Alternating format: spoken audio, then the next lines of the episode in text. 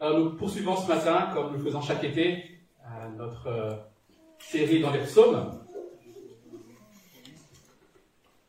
Donc je vous invite à ouvrir euh, vos Bibles, simplement, au psaume 25 pour ce matin.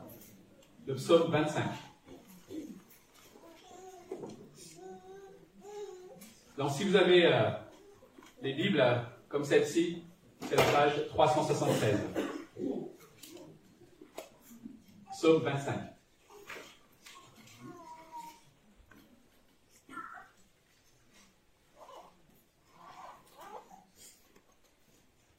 De David. Éternel, je me tourne vers toi. Mon Dieu, en toi je me confie, que je ne sois pas couvert de honte, que mes ennemis ne se réjouissent pas à mon sujet. Aucun de ceux qui espèrent en toi ne sera couvert de honte, mais la honte est pour ceux qui sont infidèles sans, raison. Éternel, fais-moi connaître tes voies. Enseigne-moi tes sentiers. Conduis-moi dans ta vérité et instruis-moi, car tu es le Dieu de mon salut. Je m'attends à toi chaque jour. Éternel, souviens-toi de ta compassion et de ta bonté, car elles sont éternelles. Ne te souviens pas des fautes de ma jeunesse, de mes péchés. Souviens-toi de moi en fonction de ton amour, à cause de ta bonté éternelle. L'Éternel est bon et droit. C'est pourquoi il montre aux pécheurs la voie à suivre. Il conduit les humbles dans la justice. Il leur enseigne sa voie. Tous les sentiers de l'Éternel sont bonté et fidélité pour ceux qui gardent son alliance et ses commandements. C'est à cause de ton nom éternel que tu pardonneras ma faute, car elle est grande. Quel est l'homme qui craint l'Éternel? L'Éternel lui montre la voie qu'il doit choisir. Son âme reposera dans le bonheur et sa descendance héritera le pays. L'Éternel confie ses secrets à ceux qui le craignent. Il leur fait connaître son alliance. Je tourne constamment les yeux vers l'Éternel, car il dégagera mes pieds du piège. Regarde-moi et pitié de moi, car je suis abandonné et malheureux. Les angoisses de mon cœur augmentent. Délivre-moi de ma détresse. Vois ma misère et ma peine, et pardonne tous mes péchés. Vois combien mes ennemis sont nombreux et de quelle haine violente ils me, poursuivent.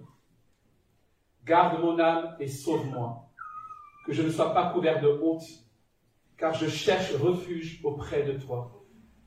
Que l'intégrité et la droiture me protègent, car je mets mon espérance en toi.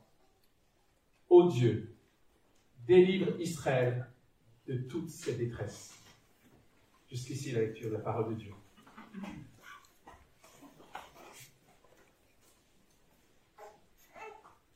Certains chrétiens disent croire en Dieu, mais ont du mal à vivre leur quotidien en tenant compte de la présence de Dieu, de la réalité de Dieu. D'autres sont fiers de dire qu'ils ont mis leur foi dans le Seigneur Jésus-Christ. Ils sont heureux d'être pardonnés.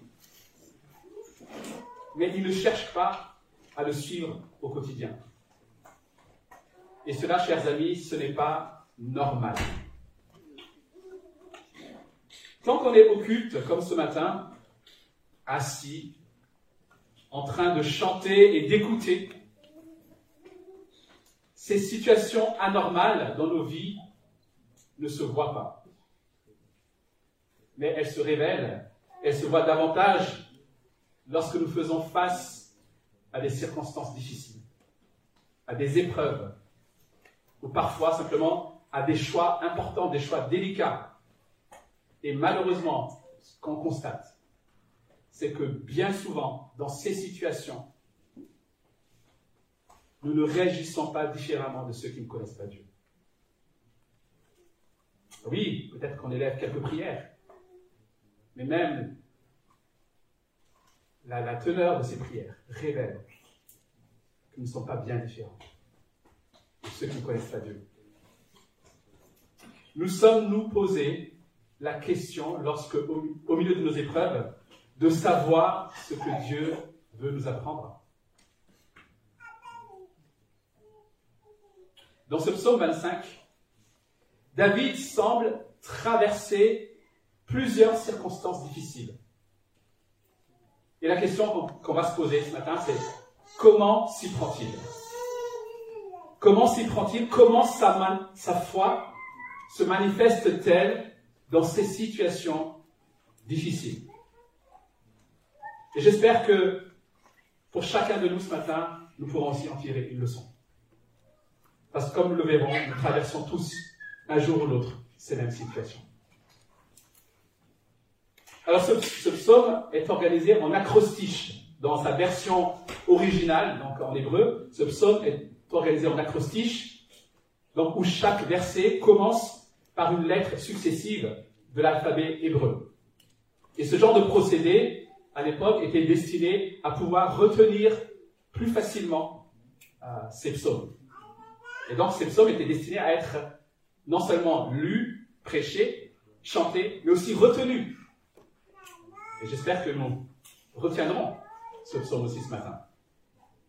Alors, puisque c'est organisé en acrostiche, il est souvent difficile de, de faire un découpage d'un tel psaume. Parce que ça ne suit pas une disposition, on va dire, logique, un déroulement de pensée logique. Et donc, je vais vous proposer simplement ce matin de procéder en deux étapes. Dans un premier temps, nous verrons justement le genre de situation que traverse, semble traverser David. Et puis, dans un deuxième temps, nous verrons comment est-ce qu'il va faire face à tout cet ensemble de situations difficiles. Donc, regardons dans un premier temps la situation de David. Alors, on ne sait pas à quelle période de sa vie David écrit ce psaume. Mais lorsqu'on voit plus loin qu'il est question de péché de sa jeunesse, on peut supposer du coup que c'est certainement dans un âge un peu plus adulte ou mûr qu'il écrit ce psaume. On ne sait pas non plus à quelle situation précise il fait référence ici. Mais comme Luc nous l'a rappelé la semaine dernière dans sa prédication, en fait, le fait de ne pas savoir précisément nous permet peut-être de mieux nous identifier au psalmiste. Et du coup, de tirer le son davantage de ce qui est dit. Alors, ce qui est clair, ce qui est certain, c'est que la vie de David, la vie que David écrit ici, ne se déroule pas dans des conditions de sérénité, de paix, de sécurité. Il semblerait qu'il y a des menaces qui pèsent sur lui. David doit faire face à des ennemis. Des ennemis qui sont prêts à se réjouir de sa perte, de sa peine, dans les versets 2 et 3. Et ses ennemis semblent nombreux. David dit qu'il il le haïssent avec violence, verset 19. On peut supposer même peut-être qu'ils ont déjà pris l'avantage sur lui, puisque David dit que, semble dire qu'il est pris à leur piège. Mais en plus d'avoir des ennemis, David a été délaissé par ses propres amis. Puisqu'il dit qu'il se sent seul, il se sent abandonné, malheureux, verset 16. Et cela génère naturellement en lui de l'angoisse. Il se sent assailli par ses problèmes. En plus de ses ennemis, en plus de ce sentiment d'abandon par ses amis, David, peut-être à cause de tout cela, se sent confus. Il se sent perdu. Et on voit cela notamment dans les demandes répétées adressées à Dieu de lui enseigner, de lui montrer ses voies, les voies qu'il doit suivre. Il ne sait plus. Il se sent perdu. Si nous devions peut-être traverser ce genre de situation, et certainement Plusieurs ici ont déjà connu cela. Nous pourrions certainement aussi perdre nos repères. Qu'est-ce que Dieu veut dans cette situation? Qu'est-ce qu'il m'appelle à faire? Comment dois-je réagir? Et tout cela peut devenir vite confus. On cherche désespérément le panneau exit. Chers amis, si Dieu, dans la Bible, dit qu'il a qu'il a marché avec Dieu depuis sa jeunesse, si David, pardon, dans la Bible dit qu'il a marché avec Dieu dans sa jeunesse, a fait ce genre, a vécu ce genre d'épreuve, pourquoi croyons-nous que nous en serions épargnés? Pourquoi est-ce que je dis ça? Parce que parfois on entend des chrétiens se plaindre. Je ne comprends pas pourquoi je fais face à cette épreuve alors que j'ai suivi le Seigneur, alors que je cherche à être obéissant. Peut-être que tu te poses la même question ce matin. Ils pensent que si on obéit à Dieu, alors on aurait une espèce de ticket coup de fil, vous savez qu'il y a dans les parcs d'attraction, qui permettrait d'éviter les souffrances et les épreuves. En fait, penser cela, c'est oublier et ou alors ignorer simplement que dans la Bible, il est question beaucoup d'hommes et de femmes qui ont connu des épreuves, qui ont traversé des épreuves difficiles. Alors, voilà la vérité. On ne sera pas forcément épargné par des trahisons. On aura certainement des gens qui pourraient nous en vouloir et, qui pourraient même chercher à nous nuire. Ou simplement des personnes considérées, qu'on considérait comme des amis, mais qui, face aux situations difficiles, nous évitent nous abandonne. Voilà ce qu'a vécu David. Des ennemis, l'abandon, la confusion, l'angoisse. Et ce ne sont pas les seuls troubles que David semble avoir traversés. En parcourant ce psaume, nous comprenons aussi que David doit faire face à la culpabilité à cause de ses péchés. Au verset 7, il prie Ne te souviens pas des fautes de ma jeunesse, de mes péchés. au verset 11, il dit même que sa faute est grande. Alors, moi je pense que David ne semble pas ici parler d'une faute en particulier, puisqu'au verset 18, il prie Pardonne tous mes péchés. Il s'agit simplement ici d'une conscience d'indignité face à un Dieu parfait, un Dieu qui a en horreur le mal, David sait qu'il est indigne et que chaque jour, il offense Dieu. C'est une chose souvent que nous disent les personnes qui ont marché longtemps avec Dieu et qui ont grandi en maturité dans leur foi. C'est que plus on grandit dans la maturité, plus on réalise à la fois combien on est injuste et combien Dieu est plein de grâce. Et ici, c'est ce que David semble faire. Et voilà pourquoi même il revient au péché de sa jeunesse. C'est comme si, en grandissant en maturité, en découvrant un peu mieux qui est Dieu, je te dis, mais comment est-ce que j'ai pu, dans le passé, l'offenser autant? J'avais pris ça à la légère parce que je ne le connaissais pas. Maintenant que je le connaissais, je vois à quel point c'était grave ce que j'ai fait.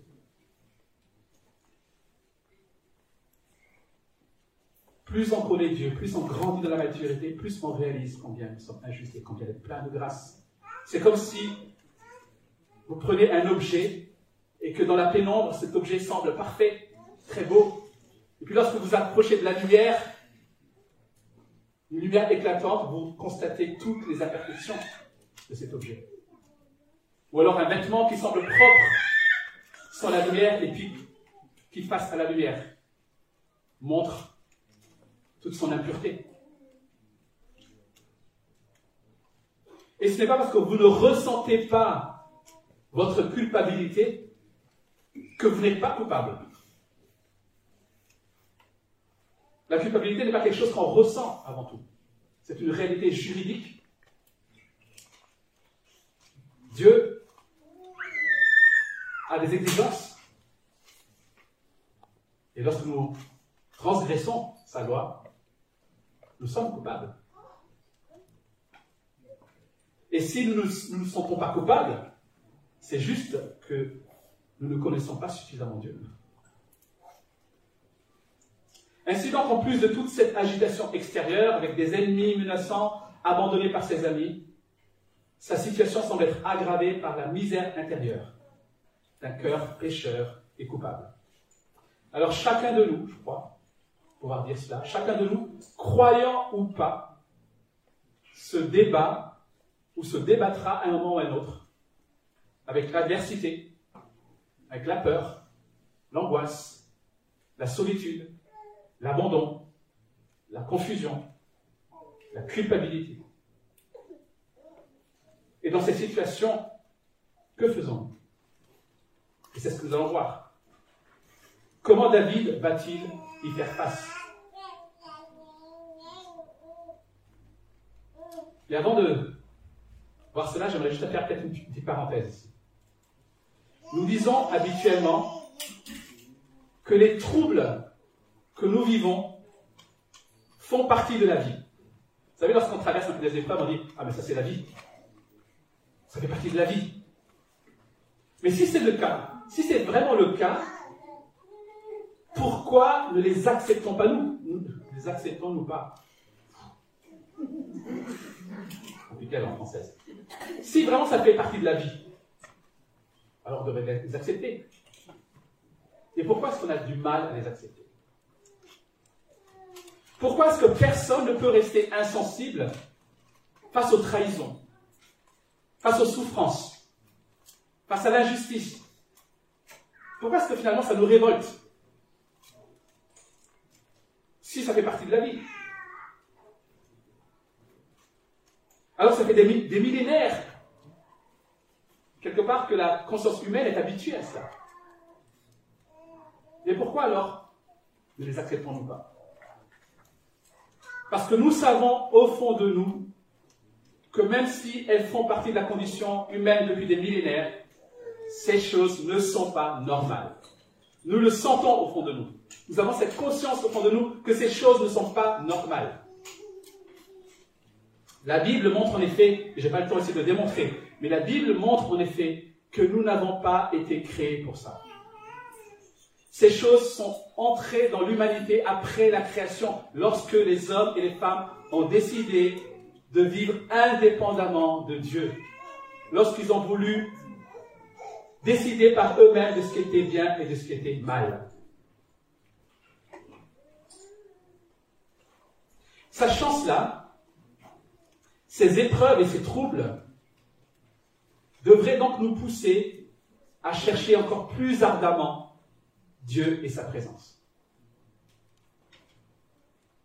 Je répète, ces épreuves et ces troubles devraient donc nous pousser à chercher encore plus ardemment Dieu et sa présence, puisqu'elles ne sont pas normales, et puisqu'elles sont arrivées lorsque nous sommes éloignés de Dieu, lorsque l'humanité s'est éloignée de Dieu. Et même lorsque notre épreuve est due à notre propre péché, nous avons là l'occasion de réaliser à quel point nous ne sommes pas parfaits.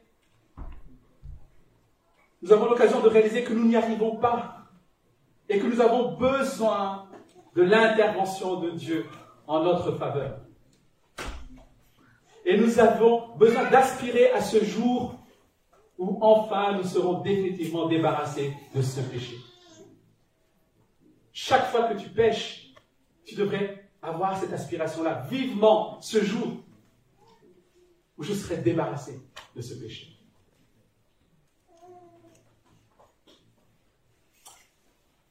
Voilà pourquoi, quelles que soient les raisons, les raisons de nos troubles, quelles que soient les raisons de nos angoisses, quelles que soient les causes de nos épreuves, chers amis, nous ne serons jamais perdants en nous tournant vers Dieu.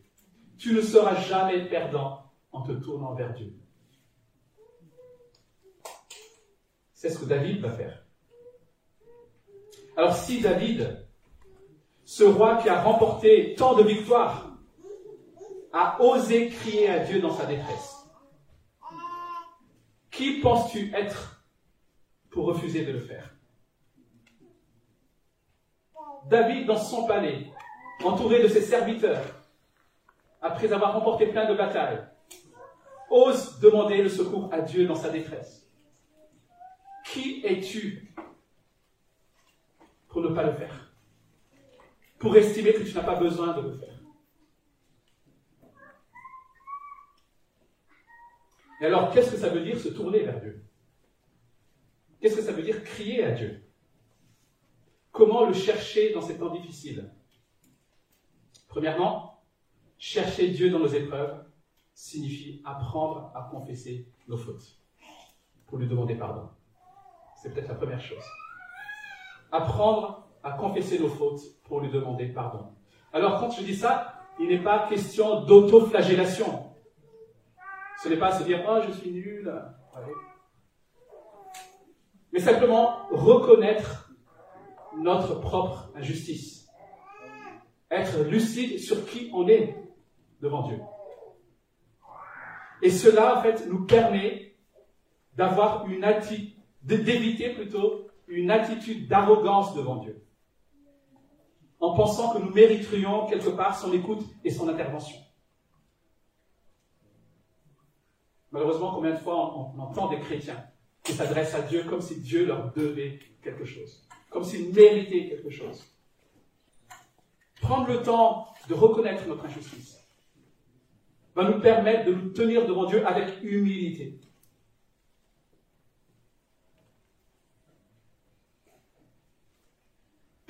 Pleinement dépendant de sa grâce, comme David l'exprime au verset 9.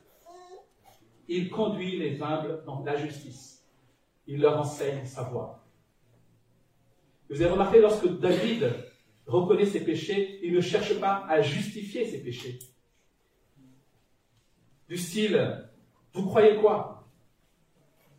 À cette époque-là, j'étais juste un ado immature. Il ne se compare pas non plus à ses ennemis. Ah, j'ai fait peut-être une faute, mais mes ennemis sont bien pires que moi. Il n'a jamais minimisé ses fautes. Ok, c'est vrai, c'est vrai, j'ai eu tort de coucher avec Bathsheba, la femme d'un des chefs de mon armée.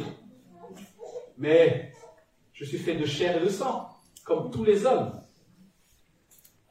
Et vous n'imaginez pas à quel point, pour un roi, être un roi, c'est stressant, les amis. Mais au lieu de tout cela, au verset 11, David dit que sa faute est grande.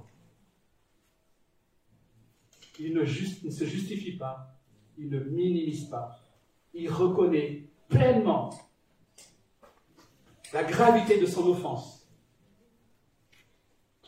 Alors, reconnaître que nous avons offensé Dieu ne nous mènera nulle part si Dieu n'était pas disposé à nous pardonner. Et Dieu, et David le, sait ça. Voilà pourquoi au verset 11, il dit, à cause de ton nom, s'il te plaît, fais-le. Pas à cause de mes mérites, mais à cause de ton nom. Et quand il dit à cause de ton nom, David fait référence ici à la révélation que Dieu a faite de lui-même, notamment à Moïse. Lorsque Moïse lui a demandé, mais quel est ton nom? Et lorsque Dieu s'est révélé de plein de manières à Moïse sur ce mont Sinaï, notamment dans Exode 34, et je vous lis verset 6 où Dieu dit ceci, L'Éternel, l'Éternel est un Dieu de grâce et de compassion, lent à la colère riche en bonté et en vérité. Il garde son amour jusqu'à mille générations. Il pardonne la faute, la révolte et le péché, mais il ne traite pas le coupable en innocent. Quelle belle révélation Moïse a reçu, les amis. Un Dieu de grâce et de compassion, lent à la colère, riche en bonté et en vérité, qui pardonne la faute, la révolte et le péché mais qui ne traite pas le coupable en innocent. Dieu s'est révélé donc comme celui qui, dans son amour, veut pardonner nos fautes, mais qui, dans sa justice, ne peut pas traiter le coupable en innocent. Il pardonne, mais il ne peut pas innocenter. Il ne peut pas laisser la faute. Ah,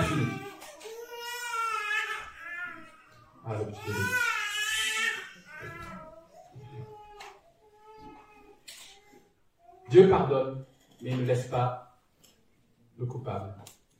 Il ne traite pas le coupable comme innocent. Si Dieu peut donc répandre ainsi sa grâce en nous pardonnant, c'est uniquement parce que Jésus a satisfait sa sainte justice sur la croix. Si Dieu peut te pardonner, c'est parce que sa justice a été satisfaite. Et où est-ce que ça a été satisfait? Sur la croix, par Jésus-Christ. La première étape dans la recherche de Dieu, pendant ces temps difficiles, c'est donc déjà d'examiner votre cœur, de confesser vos péchés en vous appuyant sur sa grâce. Deuxième étape, réaffirmer et proclamer les attributs de Dieu pour pouvoir s'appuyer dessus. Réaffirmer et proclamer les attributs de Dieu. Alors, je ne sais pas si vous avez remarqué dans ce psaume, mais on a ici une alternance de méditation et de prière. C'est comme si David prie, et puis il interrompt, et il proclame qui est Dieu. Vous avez remarqué, il dit, des choses sur Dieu, l'éternel et ceci, l'éternel et cela, et puis il s'adresse à Dieu. C'est comme s'il s'adresse aux hommes pour dire qui est Dieu, ensuite il s'adresse à Dieu. Donc on a comme ça une alternance de méditation et de prière.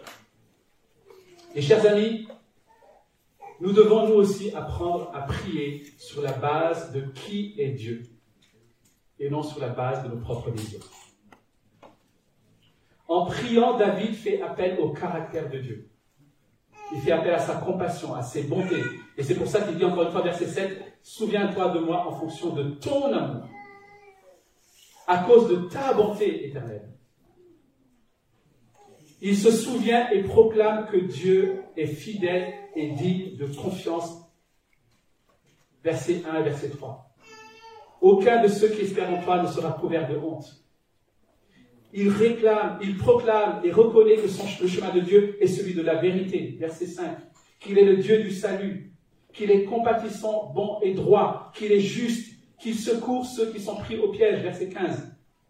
En fait, plus nous passerons en revue et affirmons les attributs de Dieu, plus nous serons encouragés à nous tourner vers lui, à le rechercher avec plus de ferveur dans nos épreuves. Voilà pourquoi il nous faut chercher à connaître Dieu dans sa parole. Tu ne peux pas repasser dans ton cœur les attributs de Dieu que tu ne connais pas. Non seulement tu dois découvrir Dieu dans sa parole, mais tu dois aussi t'exercer à proclamer ses louanges. Et malheureusement, nous sommes plus prompts à demander à Dieu des choses qu'à simplement méditer sur qui il est. Simplement à proclamer ses vertus, ses attributs, ses louanges. Et j'aimerais juste peut-être que tu, tu réfléchisses combien de temps prend la louange, la proclamation de la grandeur de Dieu dans tes prières, dans ton temps avec Dieu, proportionnellement aux requêtes et aux demandes. Réfléchis juste un peu à ça. Mais ici, on voit dans ce psaume un tel équilibre. Il dit les louanges de Dieu. Et puis il le prie sur la base de qui est Dieu. Mais il y a aussi une, autre, une chose que David a compris ici. C'est que Dieu agit pour sa gloire. Vous avez peut-être noté que David insiste sur le fait de ne pas être couvert de honte. Versets 2 et 3 notamment. Que je ne sois pas couvert de honte. Que mes ennemis ne se réjouissent pas à mon sujet. Aucun de ceux qui espèrent en toi ne sera couvert de honte. Ou encore verset 20. Que je ne sois pas couvert de honte. Car je cherche refuge auprès de toi. Alors lorsque j'ai préparer un peu ce psaume, je me dis, mais, et peut-être c'est une question que vous avez déjà posée, est-ce que finalement David fait partie juste de cette culture de honte? Certainement. Mais cette culture de honte est aussi basée beaucoup sur l'orgueil. Mais est-ce que c'est par orgueil que David prie ces choses-là? David est-il préoccupé par son propre honneur?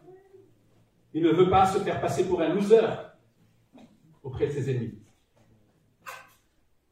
Alors rappelons-nous simplement, comme Luc l'a souligné dimanche dernier, que David est une personnalité publique. C'était le roi.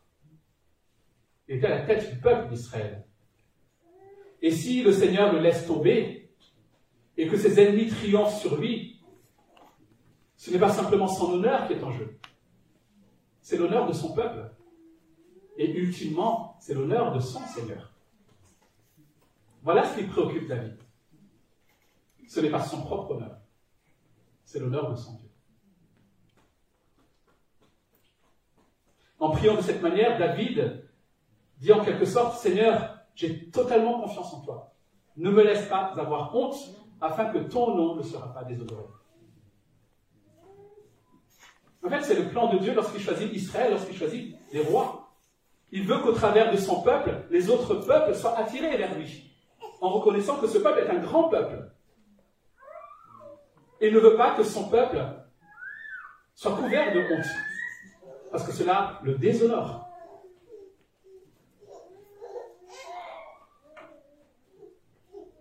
Et quand je lis ces psaumes de David, je l'envie, je l'envie finalement. J'envie David. Alors je n'envie pas sa situation, mais j'envie sa connaissance de Dieu. J'envie sa connaissance de Dieu. Et, et je me dis aussi que peut-être cette connaissance de Dieu vient du fait qu'il a su réagir dans ces situations. David, Dieu l'a fait grandir dans cette situation. Troisièmement, donc, pour chercher Dieu, vous devez vous laisser enseigner et être disposé à marcher dans ses voies. Confessez vos péchés, proclamez ses attributs, repassez dans votre tête ses attributs, et vous laissez enseigner et être disposé à marcher dans ses voies. Tout au long de ce psaume, David demande à Dieu, comme au verset 4, Fais-moi connaître tes voies. Enseigne-moi tes sentiers.